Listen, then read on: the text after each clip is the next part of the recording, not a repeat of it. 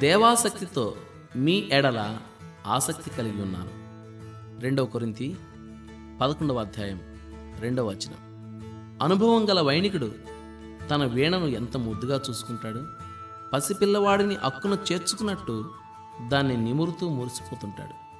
అతని జీవితమంతా దానితోనే ముడిపడి ఉంది. కానీ దాన్ని శృతి చేసేటప్పుడు చూడండి దాన్ని గట్టిగా పట్టుకుంటాడు.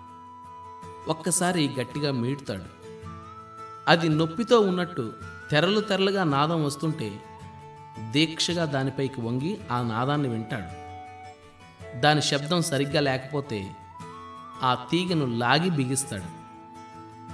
అది బిగువుగా తెగిపోవడానికి సిద్ధంగా ఉన్నట్టు కనిపించినప్పటికీ మళ్ళీ గోటితో గట్టిగా మీటుతాడు. అలా ఆ ధ్వని అతనికి సంతృప్తికరంగా వినిపించి అతని ముఖంలో చిరునవ్వు విరిసేదాకా ఆ వీణను అలా హింసిస్తాడు. దేవుడు నీ జీవితంలో కూడా ఇలానే చేస్తున్నాడేమో గమనించు. ఏ వైణికుడు తన వీణను ప్రేమించనంతగా ఆయన నిన్ను ప్రేమిస్తున్నాడు. నీలో అన్నీ అపశృతులే. నీ హృదయ తంతుల్ని ఏదో ఒక శ్రమతో కఠినంగా సాగదీస్తాడు. నీ వైపుకు శ్రద్ధగా వంగి ఆలకించి నిన్ను గోరుతో మీటుతాడు. నీవు బాధతో కోపంగా కరుకుగా గొణుక్కుంటూ ఉంటే నీ గురించి ఆయన హృదయం గాయపడుతుంది. అయినప్పటికీ నాది కాదు ప్రభు నీ చిత్తమే సిద్ధించునుగాక. అనే స్వరం వినిపించేదాకా ఈ శృతి చేయడం చాలించదు.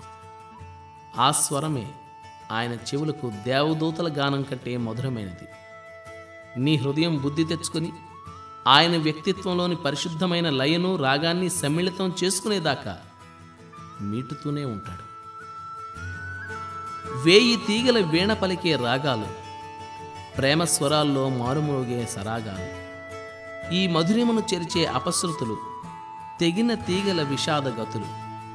ప్రేమ తరంగాలున్నాయి అశ్రు నయనాల్లో కిరీటముంది సిలువు మోసిన చేతుల్లో. శ్రమించని వాడు విజేత కాలేడు కష్టపడని వాడు విశ్రాంతి పొందలేడు. దౌర్భాగ్యపు కన్నీళ్ళు ఆనంద బాష్పాలు. కావాలంటే రెండు కోరుకో. లేకుంటే ఏ ఒక్కటే దక్కదు. ఒక్కటే కావాలంటే తట్టుకోలేదు హృదయం.